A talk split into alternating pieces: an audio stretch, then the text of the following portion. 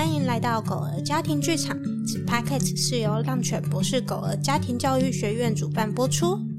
浪犬博士提倡不处罚、不溺爱、温和且坚定的正向教养学，尊重并同理的对待自己与狗儿，找到人狗最平衡的关系。我是依依，我是培根。我们两个主持被抢走了，让我们欢迎 Lucy 跟诗雨。嗨。是诗雨，我是 l u。我们今天就是一个我们的片头第一次被别人抢走的概念，还有上次的片尾啊，对，还有上一集的片尾。他们就是来录音，然后就一直很想抢我们两个工作，对，没错。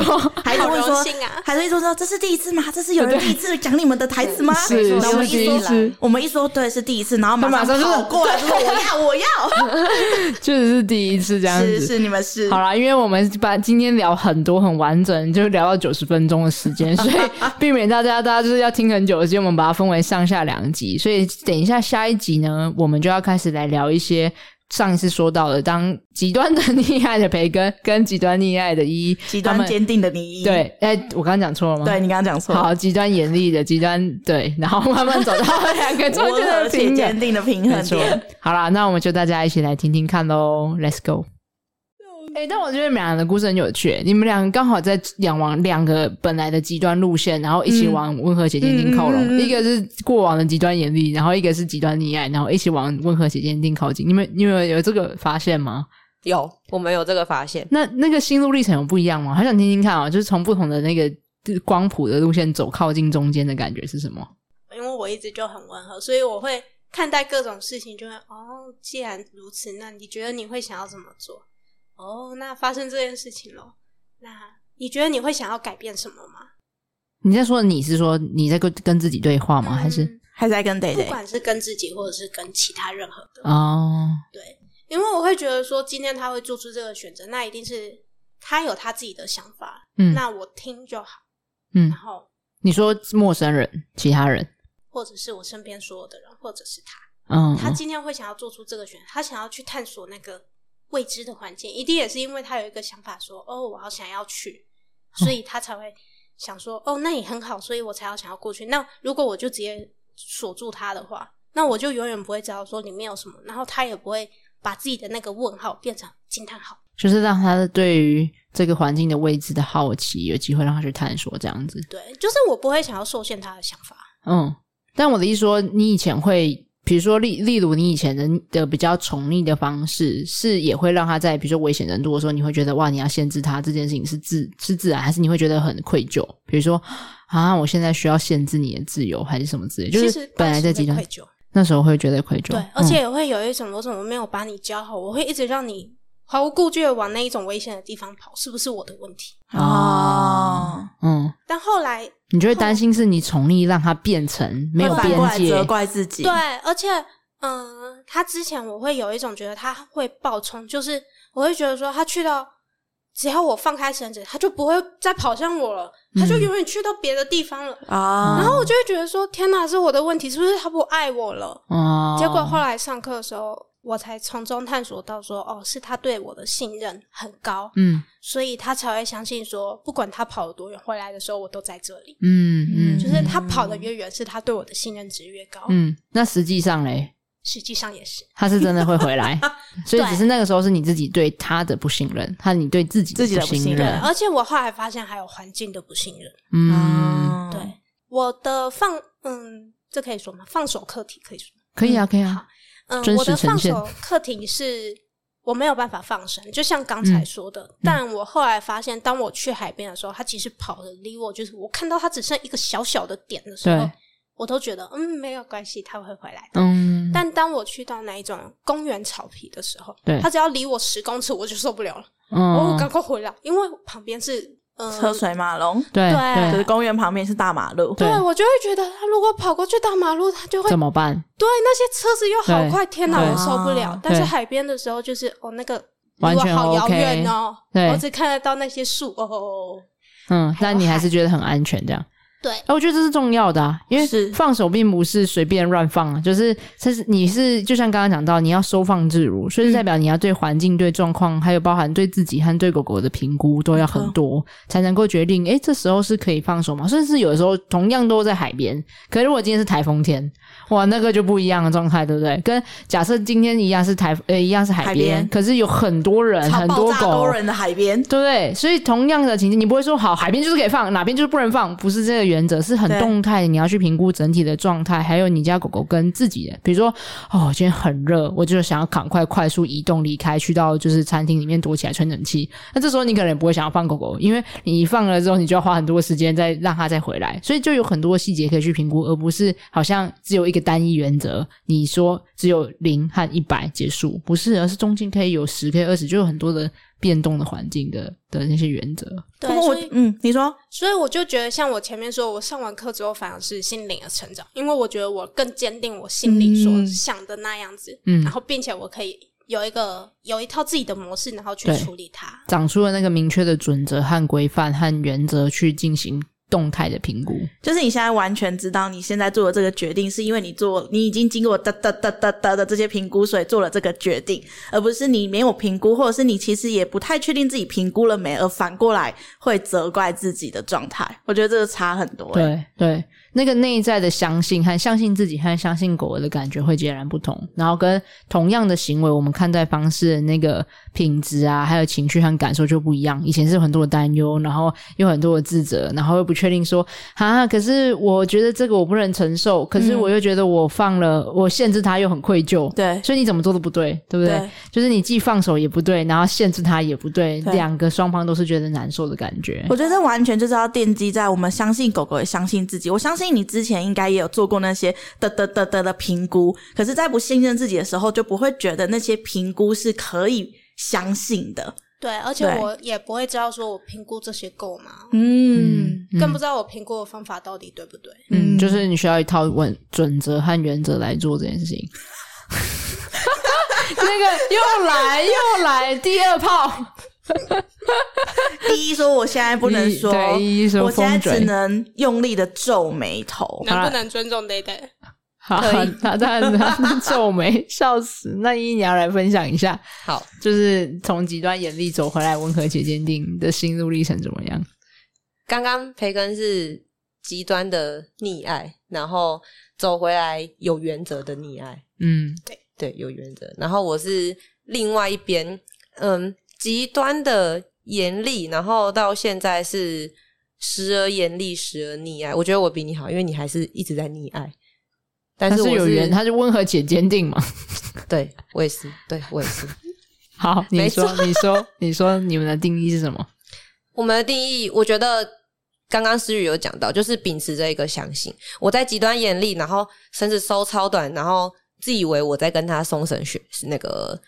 随行、嗯，但是其实我的手真的是超级痛，就肩膀即将要断掉的那一种。就是根本你以为在训练脚车随行，可是其实你用力拉着它。对对对对对对对，然后，所以你们手永远紧绷的很，压力拉着。所以他并不是自己学会，他只是被你先被你拽在拽在你的脚边。对，他只是被我拉着。嗯，我觉得这是过程是让人非常痛苦。但是上课慢慢上初中。初中高阶的课，然后你慢慢选择去相信他会调节，或者是跟他保持一点距离比较美好，然后慢慢丢给他信任，他其实是会马上回馈给你的。例如说，嗯，就像松绳随行、脚侧随行，其实到后面我们的绳子虽然是有三五公尺这么长，但是它还是会跟在你的旁边，或者是前面一点点，但是不会，是、嗯、不会到贴着走啦，但是。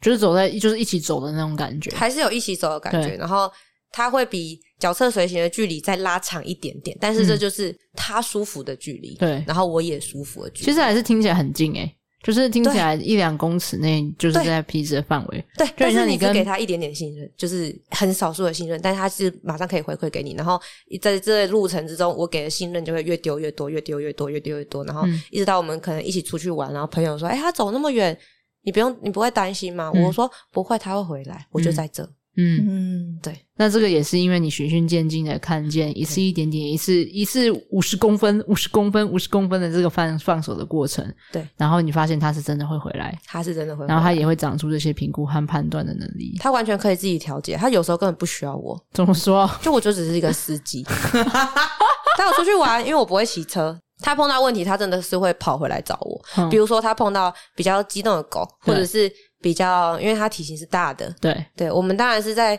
大的公园或者是评估环境 OK 的状态之下，我们会放着绳。有时候它会拖着绳子跑，有时候它是会解开绳子跑，那有时候是用长绳随行。嗯，但是还是会碰到一些呃，在公园纯运动，然后嗯、呃，对狗比较害怕或者是比较不喜欢的人类。对，生物熊其实。它感受得到，然后它会回头看我，嗯、然后我跟他说、嗯、过来，他就会过来，然后我就说牵牵，然后它就会站着，他真的是会站着哦，站着让我牵牵，嗯，对，就等你上上上胸背这样子，对，就是我们的 key word 就是牵牵，然后我们只要走到公园的边缘或是人行道，我跟他说外面有车，然后他就会等等对、嗯、他就会等等，然后等我牵牵，嗯。嗯。对，Taylor 也会耶，嗯，Taylor 也是那个到了马路要过马路之前呢，他就会停下来等，然后确认我，他就回头看我一下，可以了吗？这样，然后他自己其实他自己会看车，哦，可是我还是会想要他可以跟我确认一下，因为有的时候可能比较远的那些车子他不一定有看到什么的，对，他就会看我一下这样子。那你会给他下 keyword 吗？对我，我车车。哎，不会，我顶多就是如果他走到还没有意识到，如果有一些太热的情况之下，或是他没有意识到的时候，我就说等一下哦，这样他就会停下来等，然后看，然后我等到我到跟他并行的时候，我就会也会停下来看一下车子，然后我就会说 OK，然后我们就一起往前走，就是过那个马路这样子。哎，我要跟你们说，宁宁也会，真的吗？我知道，我知道我要讲这个是为什么吗？因为你们刚刚三个人不管在讲说那个那个海边的时候，它变成那么一小点的时候，还是陈武雄的这个可以回头，还是你刚刚你们刚刚都带着一个骄傲的眼神，就是我跟你说他会。当别人问我说，会说你都不看你的狗跑走吗？不，他会回来我身边。我告诉你们，妮妮也会哦。他说他想要跟上我们一起洋洋得意。对，你们刚刚都露出超骄傲的脸，我觉得好有趣。好啊，那你讲一下妮妮会怎样？就跟你们刚刚说的一模一样，谢谢大家。什么？哎、欸，你不能这样复制同上啊！你可以多说一点。整个来来对话，学到精髓，欢迎来到。好，我想一下哦，就是不不管是包含是呃刚刚说的，就是当我们出门的时候，然后我们现在也会。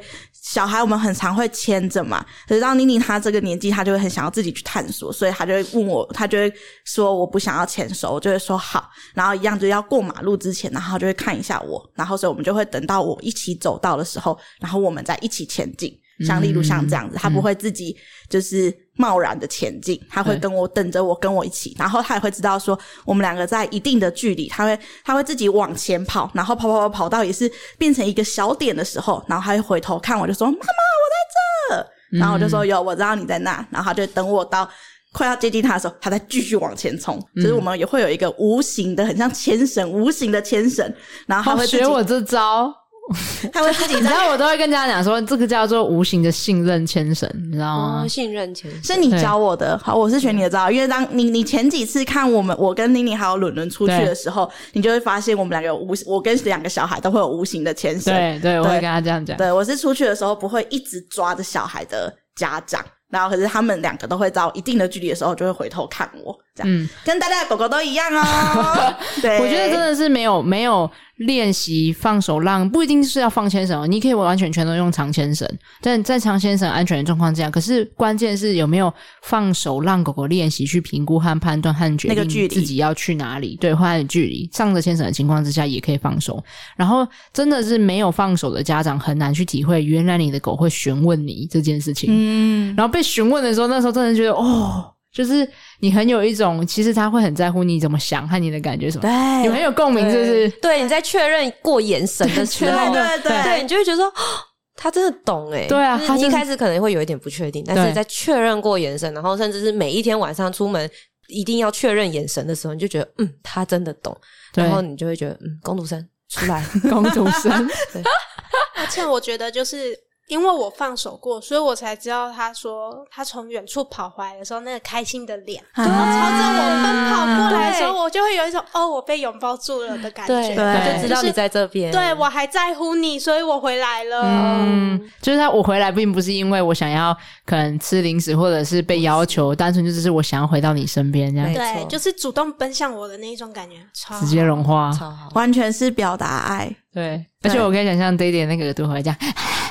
这样飘，这样飘，这样这样超可爱。我喜欢你们说的那个，我很喜欢你们说的那个确认眼神。我觉得那个确认眼神还有一个是在我的心里有一个你，你的心里也有一个我，然后我们互相彼此，我觉得我觉得那真的就是做到互相尊重的那个表达，嗯，就是我们在彼此之间都有一定的位置，所以我会尊重你，然后我知道你也会尊重我的那个确认眼神。对对，就是很像朋友出去玩啊，你们知道朋友一起逛街，你们会看一下，哎，那件要吗？啊、哦，不要，对对对，就有的时候就是一个简单的动作，一个眼神，就是那个询问，这样要不要进去？不要哦，好，哎，要不要去找个地方休息？什么？这就是我很简单的交流跟想法。对，你不会一个人自己在那边逛街，然后都不 care 那个，那就是、啊、其实你们就是会互相确认一下，哎啊，对方的状况怎么样啊？嗯、什么？然后狗狗真的会做这件事情，是，它会回来确认跟我一起散步的这个人，他的状况还好吗？然后他在哪里？还在干嘛？然后我们要一起前去哪里？这样子。嗯哎、欸，好啦，那来问一下你们这个一个有大超的，一个昨天把所有的狗的家庭故事馆都听完的，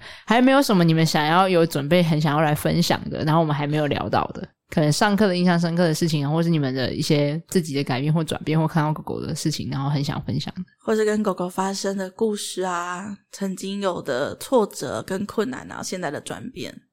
有曾经有很挫折的是，五熊不知道为什么他不喜欢。中年男子，嗯，这是让我觉得超级疑惑而且挫折的地方。很多狗都很讨厌诶，为何啊？中年男子吗？哼啊，那个中年男子，不好意思啊，先打预防针，先打预防针，啊、就是因其实蛮多就是因为跟体型高大，然后还有动作比较大有关系。对，因为你如果下次你试试看蹲下去，就我真的有试过，你就蹲着在狗狗的高度，然后抬头看，也许你就会看到不同的视角。感受会有截然不同。你说用蹲着的高度看中年男子吗？我们还曾经为为了这件事情，然后我想要去解密。嗯，对，就是带他去公园，然后有很多中年男子或者阿伯的地方，然后叫他坐下或是干嘛的。嗯哼，但是真的之后有发生很严重的冲突。嗯，就真的有不喜欢狗的中年男子，对，然后与不喜欢中年男子的狗的冲突，嗯、然后妈妈进去了。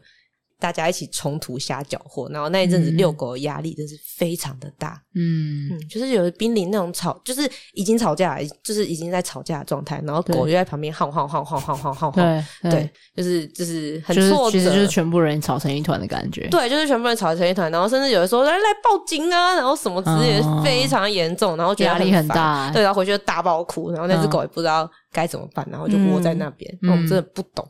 嗯，完全不懂。嗯、但是我觉得上完课之后，慢慢的去理解他为什么会不喜欢这样的人或什么的。哦，他还会对以前他会对推推车的人吠叫，嗯，或者是后面有拉东西的人都吠叫。嗯、但是上上就是在上课的过程，或者上完课，然后你慢慢用他的视角去看世界的时候，你会发现，嗯，可能这种人他不会是一个人形，就是在狗眼睛里，他可能会是一个人。但是变得推车，就是这一种奇怪的形状，对，它就不会是一个人的样子，嗯，对。然后可能中年男子的动作比较粗鲁，声音比较大，或者是会常常做一些狗觉得很不舒服的事情，比如说嘘它，或者是下意识的，对对对对对对，很烦啊，对对。然后他可能叫他过来的时候，他其实是对对在看我，对对对在看我，你好你好怪，他对他一点就是够傻啦那种。就吵到我睡觉的那种感觉，这样子。对，然后在之后的话，武雄就会比较，他还是不喜欢，嗯，但是我也没有逼他要在那里坐下给大家摸。嗯嗯，嗯我觉得你讲的这个蛮关键的，就是大家都可能以为就是所谓的减敏，就是让狗一直看、一直看、一直看、一直看，但其实那个叫做。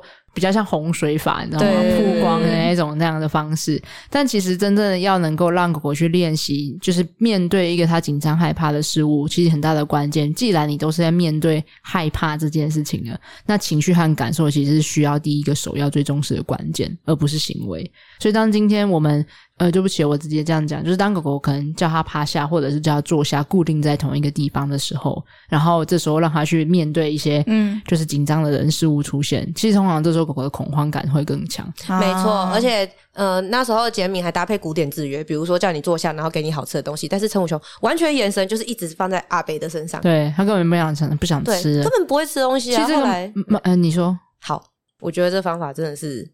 不适合我们家的狗，然后我也不想要它这么痛苦。嗯、那后来就是也有听到，呃，就是我们一起在正向教养的同班同学在聊天的过程之中，他们也想说，哦，如果就是用那个蟑螂理论，对。啊，对，对，其实我刚刚也想，我也想用这个来比喻，就是你看啊，例如说，先不用讲一堆，就一只就好。就今天有一只要朝我冲过来，然后这个时候如果你被绑在椅子上，如果年细雨就是说不要动，坐好，冷静，这样，然后。没事，你看他，我一定吓爆。然后他想说，不用动，你坐好，没关系，给你吃巧克力。我帮你准备很好吃的巧克力，你拿着。他说，靠，我从此就是联想那个巧克力跟那个颜色之类。对，然后对，对，所以就是这个时候，我不会想要，我没办法享受那个巧克力，我也不会因为想要吃那个巧克力而变得就是。这是我从法国巴黎空运回来的巧克力耶，没有用，可是地板有蟑螂。对，你给我好好坐在这里，我已经帮你准备好巧克力了。妈妈，地板有蟑螂，就 是我现在看着巧克力就会想要蟑螂的颜色。现在立马 PHP 吗？对啊，所以所以想要讲的事情就是，就是这个其实是反而被限制没有选择权的时候，狗狗反而会更加的紧张和不安。然后其实用用这个角度去换位思考，就可以理解这个方法可能不见得真的那么适合狗狗。然后跟就是我觉得情绪和感受的照顾其实是很重要的，就是尤其在面对恐恐惧的事情的时候，那更要去重视的是恐惧，而不只是它没叫或者是它。坐着不动，没有窜逃，好像就叫不害怕了。没有，有可能他的灵魂已经飞了，嗯，就是他已经不知道自己就是我谁，我在哪，然后他已经不知道该怎么办，他干脆都不要动。嗯，后来呃，多给了一个选择，我们发现逃跑也是一种选择。嗯，对对，就跑啊，就走啊，又没有关系，又不会怎么样，我们不一定要对这件事情社交，或是有所改善，或者是减敏，不用，我们就不要碰到，然后碰到了就。走掉就好了。对啊，其实就是只要像我现在的状态，就是我只要能够那只朝我冲过来，我只要可以预测，我只要可以咚咚，你知道，像马里奥往上跳。然后他冲过去，然后我跳过去，就就结束了。然后这个是因为你知道台湾根本你没办法避免啊，对，你无法做好任何的环境管理，你知道吗？强哥会突然就是窜出来，对，对，所以你就是发现我可以练习到可以跟他共处的方式，就是我只要噔噔跳过去，然后他只要没有朝我冲过来，我好像都还 OK。嗯，那可是就是一不一次一次不断的去练习怎么去跟自己相处。你你的你讲的这个例子让我想到昨天我们家长会，然后我们的助教。Ria 不是有分享一个例子吗？他说他也是，你知道菜包吗？我知道。然后菜包不是就在分享他那个中年男子，也是中年男子，然后朝他走过来。然后这个时候他本来想说，哇，他在想这个时候我要直球面对，直接继续装没事走过去，还是要停在原地先让那一个中年男子过去嘛？就后来菜包就想出第三选择是，诶妈，为什么我们不要绕到隔壁树丛旁边走过去？这就是狗狗学会了那个瞬间，就是哎对啊，我们还有第三选择，是也许我们可以就是好好的、慢慢的就是绕开、拉丝、保开、保持一段距离，但我们还是可以继续往前走，男子也可以继续往他的方向前进，相安无事这样子。对，就是上完课之后，我发现自己慢慢的在遛狗过程之中可以保持美丽，保持优雅，嗯，嗯，不用在那边拉拉扯扯，嗯，嗯，可以用下巴走路这样，可以把两只手背在后面，然后这样走。就是可以比较放松的，不是那么高压的、紧绷的，要好像只要一有松懈，事情就会变很糟的感觉。对，很多行为都是表征。嗯嗯，就你要去看他背后的那个。哦，嗯，嗯，所以你们开始可以看见那些行为背后的情绪啊，然后核心的需求啊，他们的天性啊，人狗的关系啊，压力反应之类的，这样。Yeah. 又是一个骄傲的眼神。对对，而且刚才我们的伙伴连诗雨还跑去就是跟 Day Day 玩，直接整个分心哎、欸！不是，他刚刚强烈的要求我摸他，我就是看到了他的行动行为背后的需求。你看懂了就对了。对啊，所以我摸了他两下之后，我还看了一下他的眼睛，告诉他说：“好喽，啊啦！但是他又绕了一圈又回来了，我只好对，就再摸一下。而且他真的是看了确认你完眼神之后，就往你那方向冲过去。他说：“哦，你你愿意照顾我需求吗？现在可以吗？”然后他就往那边去。所以我摸了他第二次之后，我就用眼神告诉他说：“这是最后一次了。”对，所以我现在没有要摸他了。对，然后现在他就他就他就趴在你旁边。对，而且他就越越爬越靠近。他刚刚脚是靠着我的脚的。好，他现在想要去确认。我觉得他想要玩一些东西，好玩的那些东西。好啦，那你们还有没有什么想要跟大家分享的？换培根，就是你在上课的过程中，你有没有什么让你印象深刻的啊，或者是让你觉得很有趣的，或者是你的自己的学习和收获这样子？嗯，我觉得就是那些东西都是慢慢的在我心里，就是慢慢成长内化的。对，嗯、所以而且有很多事。啊、好，你你先说。就是有很多事情都是后来我才会发现说。我现在回顾，我才会发现说，原来那些情况下，我已经嗯，在不知不觉中使用出那些情境，但其实当时我完全没有发现。哦，就是你下意识使用了正向教养的工具了，但你没有发现你正在使用正向教养的工具。对，而且是刚才你们在分享案例的时候，我才想说，哎，对呀，那个时候原来我也是用这样的模式。什么什么什么？嗯，对对，之前有一次被对突如其来的狗狗攻击，嗯，那个时候他吓坏了，嗯，你应该也吓坏了。对，我是。我整个吓傻，我完全不知道怎么做，是靠旁边就是朋友啊、男友的挟持，然后我才把爹爹从另外一只狗狗手呃口中救下来。天哪！但幸好就是他们体型差不多，然后也没有受伤，但就是他的心理受到不小的阴影。对，那阵子他只要去到外面，然后只要看到狗狗，觉得比较紧张。对，无论大小，他马上夹尾巴，然后逃走。对对，但那个时候就是也是尊重他的需求，你想要去哪里，那我就跟着你去，嗯，嗯，让他逃。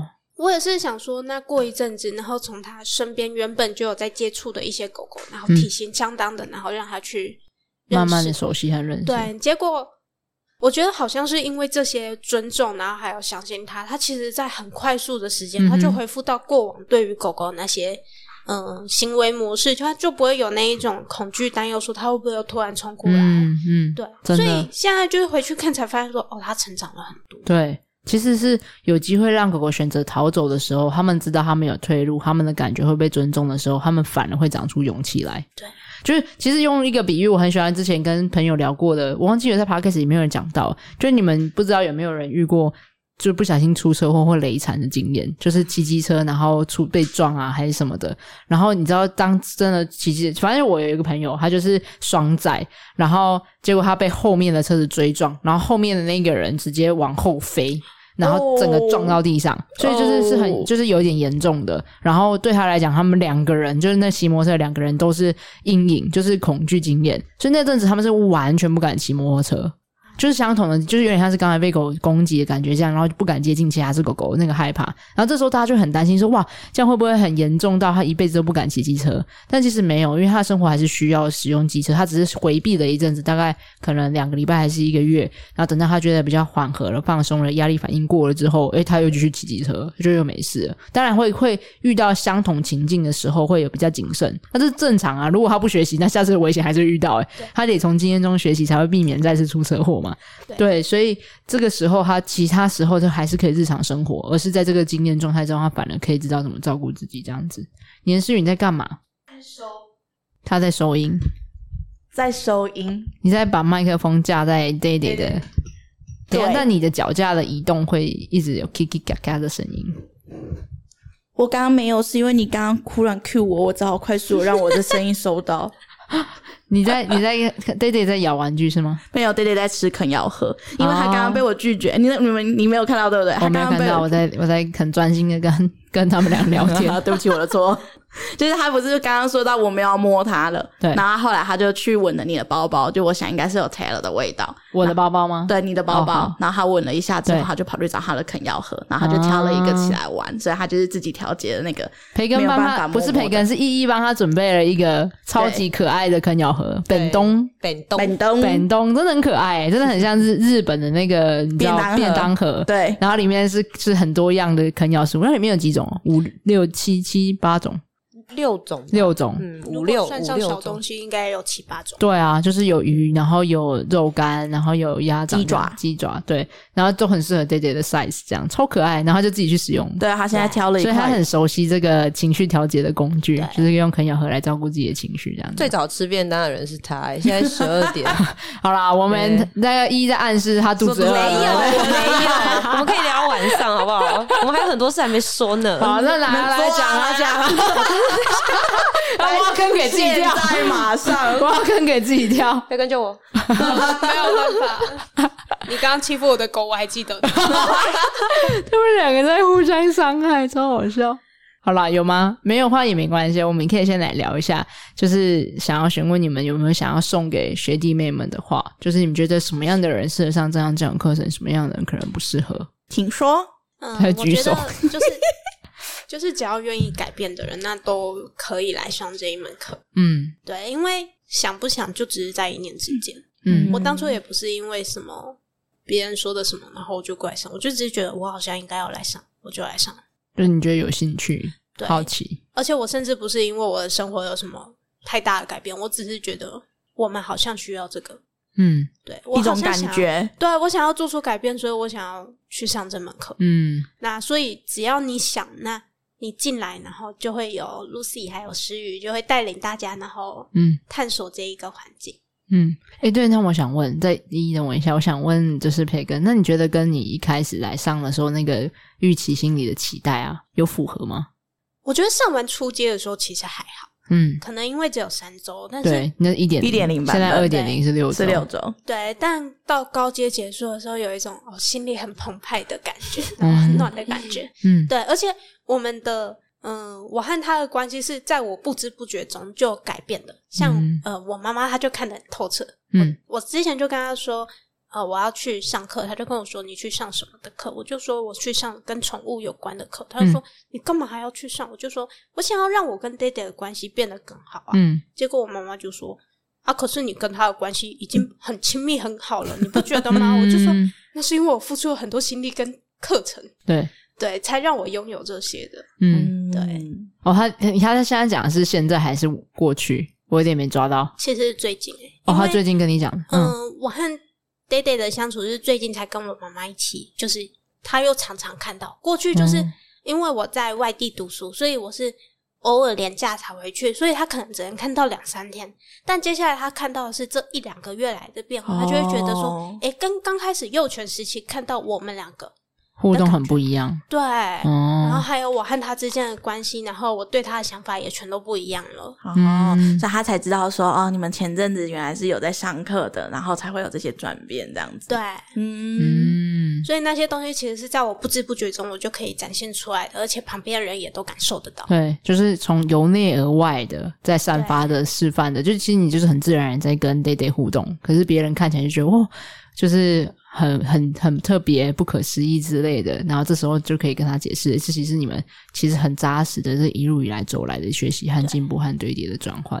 对，然后嗯，刚、才说想跟学弟妹讲的话，就是我觉得正向教养，它就像我们在种一盆花一样，就是你要先种东西，种下去之后，不可能隔天就发芽，对，所以你要等一段时间，然后你就可以慢慢看着它发芽，然后嗯，持续灌溉结，果。嗯，对，然后中间也有可能会生病啊，或者是嗯。出现一些嗯你料想不到的意外对，那，这些就是那些、啊对、嗯。但是后来你就会看到他好起来，然后嗯结果的时候，你就会有一种、哦，嗯过去这些都值得了嗯的感觉。啊我觉得正向教养就是这样的一种历程。嗯，需要需要栽种，需要灌溉，需要慢慢的培育，然后也有可能会突然啊有病虫来了，或是突然阳光太多了，然后啊冬天了，就是会有各式各样的情境。可是你持续的就像照顾那个植物一样，它会持续的成长，会去长大，你也会是动态的调整，那它终究会开花结果和持续的成长，然后每一年又一年的就会有一个我们叫收割期的时候。嗯固定的那个开花结果的那个 routine，可是也会随着你季节在做改变，然后动态的调整的状态，这样会还是会有不同的事情出现。我觉得它有一个很重大的意义是，那个每一次的灌溉跟每一次的外面的入侵还是什么，就是那些历程都是有它的意义存在的，嗯然后才会长到后面的那一个果实，都可以使它变得更坚强。嗯，啊、真的好喜欢。而且它中间又会不断的给你回馈，而且就像是我们学东西一样，我们自己都不可能马上学马上好，我们怎么可能要求狗狗他们这样子做？真的。而且尤其是由内而外真正学会一个技能，而不只是学到表面的什么呃，你你 A 情境就做 A 工具这样子，而是你真的掌握了核心的原则和你们的关键，所以你知道怎么把它融入在你的生活之中，这样。对，嗯嗯，很喜欢培根的分享。一嘞，你把我想讲的都讲完，又在复制复制同上。好，我觉得其实什么样的人适合推荐来上课？每个人都适合推荐来上课，不管你今天呃有没有认同，想不想要，你都可以来试试看。因为我到目前为止还没有听过，就是觉得有后悔或者是什么的。大部分人就是我们认识的人来上过这个正向教育课，几乎大家都会觉得非常的物超所值。嗯嗯，如果你像我一样走投无路，或者是如果你刚养狗，然后想要尝试。正向训练以外的正向教养，或者你想要并进，就是大家欢迎，就都可以来上课。嗯，嗯，如果你不相信，想要看看我们刚刚讲的，这有那么厉害吗？葫芦里卖什么药？狗真的会回头看你吗？你也可以来上课，你就可以来试试看。嗯。如果你很想要骄傲的有个眼神，对，用下巴走路。如果你想要用下巴走路，如果你觉得牵狗牵得很累或什么之类的，觉得。都可以来上课。然后你刚刚是要讲那个植物嘛？我觉得这个植物的那个譬喻非常好。我想要讲上课使用到的工具，就像刚刚 Lucy 讲的，不会是嗯、碰到这个困难一定要使使用什么工具。你可以经因应不同的环境，然后去做不同工具的转换，然后甚至是多种工具去并用。嗯。所以这个时候，你就会发现说，哎，当就算有 A 的情境的时候，你哎 A、B、C 不适用没关系啊，我们还有 D、C、E、F、G，就是你有很多不同的工具可以做整合。对，也不一定是只能用 A 工具，你也可以今天用 A、B，明天用 A、C，然后可以用不同的情境之中，就有很多不同的工具可以做融会贯通这样子。没错，而且可以。那我想问你，你觉得跟你一开始那时候想要来上课的时候的期待，你觉得有相有一样吗？对，我觉得有超过诶，因为一开始我。嗯并无期待，嗯，就完全没有期待。说我希望我能跟狗变得什么样好的样子，我只希望不要再坏了。我希、嗯、我只希望谷底就到这就好，就你那个时候已经失望到不知所措的状态。对，我就非常挫折，超级挫折。然后我相信狗一定也不舒服。嗯，那我们两个在这个状态之下，我们两个都不会健康。嗯嗯，嗯。然后上完这个课，然后这些方法，就是一开始也没有很完全的相信，只是觉得说，嗯，反正也没办法，我们就姑且一试。但是。就是试了，它其实是越来越有效果的。然后你当然你在正向教养初中高阶上完之后，你不可能所有问题一次都解决。你每一天都会碰到不同的困难，就跟你在工作跟你的人生一样。没错，没错，没错，是。只是你在恢复或者是解决的过程之中，你的时间可能会缩短，或者是你的情绪调节可能会比较快可以调节。然后这些东西会影响你的狗。你在你的狗在碰到任何挫折，或者是人狗冲突，或者是狗狗冲突的时候，它可以。有效的避开，他不会去正面冲突，或者是他即便被欺负了，或者是跟别人吵架了，他的情绪是很容易可以调节回来的。我发现他现在。被别只狗追或者被别只狗欺负，他的情绪甚至调节的比我还快，因为我、嗯、我我我会气得比他久。我说陈武雄，你不觉得刚刚那只狗真的很不行吗？然后可是他看起来 已经没有感觉了，他觉得还好了。他会觉得说，他可能觉得我感受到他的感觉是已经没有怎样，但是我就是还是会说，好、哦、啊，可是你不觉得刚刚那样？反正我 又是一个狗狗超越妈妈的瞬间。反正我对，反正我恢复的会比他还慢。嗯，但他也是因为通过你在实际上面对自己的这个练习，然后看见你的示范，他才有机会重新找回自己的情绪调节能力。对，那当然尊重他。嗯、对，没错，没错。对，你尊重他，让他有机会去长出，诶，他可以怎么去面对和应对自己的情绪调节的方式，这样子。你不觉得刚才很喜欢一直讲的，就很像如果用游戏来比喻，对，就你知道你今天在打一个关卡，你通常打完一个小怪物，你就会再有一个大大怪物，然后大怪物打完还有 BOSS 级怪物嘛，你就会一直打。可是关键是在这过程中，你有没有足够的工具和武器和装备的升级，然后让你可以更好去应对眼前的挑战和困难。所以你只要游戏继续名为人生的游戏继续玩下去。去的话，一定会有各式各样的情境和挑战出现。可是你在这个过程中，正像这样，就像装备了你更多的工具和更多的武器，还有更多的一些 MP、HP 经验值的那个条变多，你知道吗？就情绪调节能力变强，HP 变长。好好，太多了吗？我们还有浪犬的 NPC 呢。哦，很会接，很会接，好烦哦！真是的，我讲的很好吧？你讲的很好。哦，对了，而且还有就是，浪犬也不一定是正向教养，也不一定是应用在犬上面。嗯，当你变成你自己的心理的，呃，随时随地都可以拿出来应用，然后慢慢去影响别人的时候，其实是可以用在朋友跟家人上面。嗯嗯，在关系之中都可以这样。没错。怎么办？好想要再问他们那个。故事和例子哦，你说在用在朋友啊、家人啊，对啊，可以啊，好啊，来啊，他要拿出他的大钞是不是？我没有，呃，就是论伴侣的话，以前生气可能会是爆炸型，或者是冷战型，不一定都会是极端，但是。嗯，慢慢懂得自己的情绪调节，然后跟用在上课里面有上到的一些表达的能力跟步骤，然后一步一步的使用下去。刚开始说出这些话，比如说我为什么生气，我需要什么，你说出这些话的时候，嗯、你会觉得非常尴尬，会讲不出来。对，对，但是对方其实是有感受得到的。嗯嗯，然后他会跟你一起讲，然后他会去学你表达的方式，对你好好的表达，而不是互炸或是互冷战。这是非常重要，嗯、然后家人的关系也会改善。嗯，就是你好像从其实一开始大家都没有把话说出口，可是彼此都在生气，都在彼此不舒服，所以你有可能要么就是直接压抑、压抑、压抑到啪砰直接炸开来，或者是干脆都相互压抑，就是好，我们就冷战，就是都不要说。可是我其实心情还是很糟，我们的问题还是没有解决。可是到后来，其实真的要跨出那一步蛮难的，你知道吗？很难，超尴尬。一开始就会觉得好丢脸哦，这到底要怎么用？嗯、这怎么可能？我怎么可能说得出口？怎么道歉之类，或者怎么把我好好说？我那时候觉得有点难过，有点受伤，就是那个要展现自己脆弱的一面，真的蛮难，难。对，很需要勇气。所以我们才会说，这样讲的是勇气的教养，是就是这个原因。对，因为你真的需要勇气去踏出那一步。可是正因为你踏出了那一步，一切就开始转动。对，就是。没错，跟家人的关系也有就是慢慢的转变。嗯，不然我之前跟我妈是怒言相向的状态，对，然后再不然就是可以好几个月不联络或是不回家的状态。但是上过正向教养之后，我觉得我变得比较柔软。嗯，虽然说我心里还是会有意见，但是我可以选择我要不要讲出来。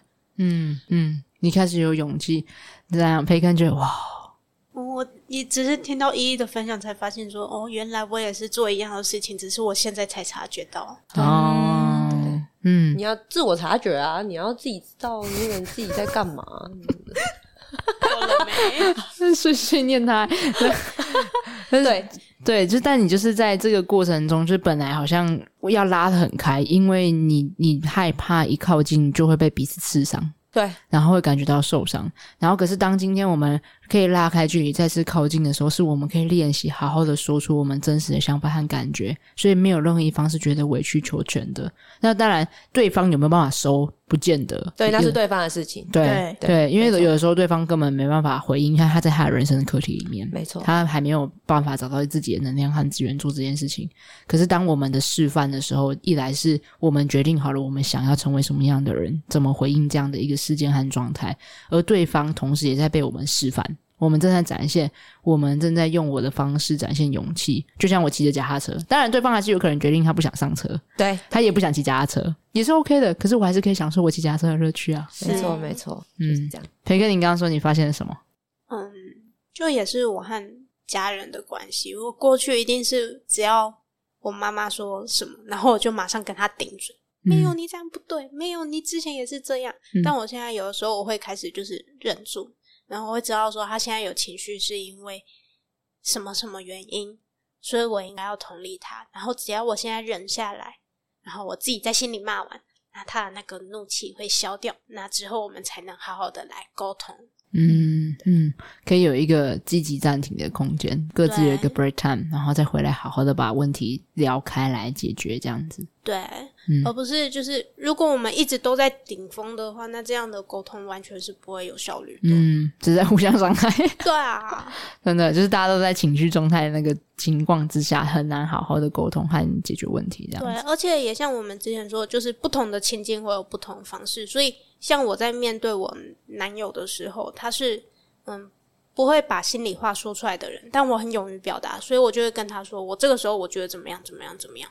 那他可能会想很多，我就跟他说：“那你冷静一下，你想一下。那等你想好了，你愿意告诉我的时候再跟我说。”嗯，那可能隔天的时候，他就会打一长串给我，然后跟我说：“ 我当时我是这样想的。”嗯，对。他也用他的方式正在跟你好好表达他的想法和感觉。对，嗯，就是有的时候用文字也是一个蛮不错的第一步的练习。梳理，对，对。因为直接讲有的时候真的有点难，而且打完之后反而不太会有那一种嗯、呃比较尖锐的文字，因为你会自己润修饰。饰，对对对对，嗯因为重新想清楚，诶，我真正想说是这个意思吗？会不会我只是情绪，有的时候快太快，在那个情绪高涨的时候就说出口，会不小心伤害到彼此。嗯可是有可能我真正嗯冷静下来，给自己一段时间梳理的时候，发现，诶，对我真正想说的其实是什么什么什么，我的需要是什么什么什么，我背后的感觉是什么什么什么。那光是把这件事情讲清楚，就会让对方不会觉得是受伤的。对，用文字真的是一个很可以做的第一步的练习。对，就会，而且当今天我们把我们真实的想法和感觉说出来的时候，其实会让整个关系变得更靠近。是，对，就是因为我们把我们的脆弱展现，其实通常我们的都会一开始会很担心，哇，脆弱展现了，对方会不会来碾压我们？我们会不会就挂了就死了？这样，但其实你会发现，人类的天性是，当今天有一个脆弱的生物在我们面前的时候，其实我们也会跟着想要。去展现自己。对，呃，就是也把我们的脆弱展现出来，或者是跟他在同一个阵线上，或者是是同理他，反正我们也会跟着软下来，这样子。嗯，对，所以当今天我们勇敢的先跨出那一步，展现那个脆弱或是真实、真实不一定是脆弱，真实的那个自己的样子的时候，通常对方也比较有机会可以展现出他真实的样貌。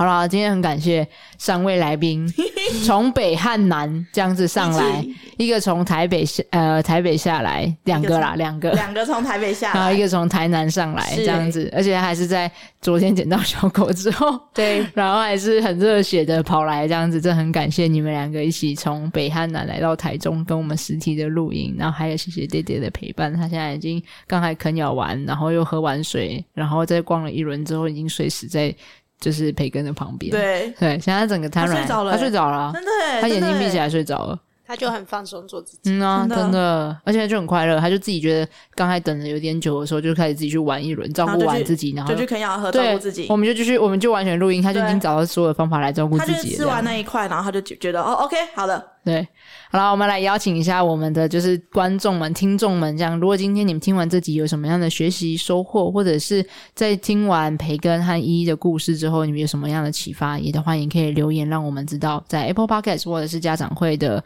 呃留言，或者是让全博士 take 我们 IG。那有什么事情，有什么话你们想要跟啊、培根说的、依依说的，那我们也会帮忙转达，这样。然后跟如果你们有什么提问、好奇，也可以询问哦。那如果你们对浪犬博士的课程，刚刚有提到的讲座或是正向教养课程有想要了解的，都可以在资讯栏里面找到浪犬博士的官网跟我们的官方 line line at 都可以找到相关的资讯哦。对，就还有刚才两位提到的简介会，简介会也会在下面，这样你可以去找找看有没有培根说的那个折扣吗？折扣吗？Oh my god！笑死这样。然后呢，希望我们在这一集的时候，其实下面可能也可以找到年诗雨的笋砖，就是如果你 你家是有人类小孩的，对，那也欢迎可以去找年诗雨哦。是想要了解小孩的正向教养，那也可以看到我的粉砖上面也可以有很多课程的介绍，然后跟我跟妮妮还有伦伦之间的亲子之间的关系的故事，你就可以看到一个十岁的小孩可以展现多么惊人的情绪调节能力，不断很多次都被我我都被他感动，我完全是宁宁粉，你知道吗？还有两岁的小孩怎么挑战妈妈？就是青少年狗狗，不要不要骑这样子。好啦，再次感谢培根依依还有爹爹来到我们现场进行录音，那我们就下次见喽，下次见喽，大家拜拜，拜拜大家拜拜。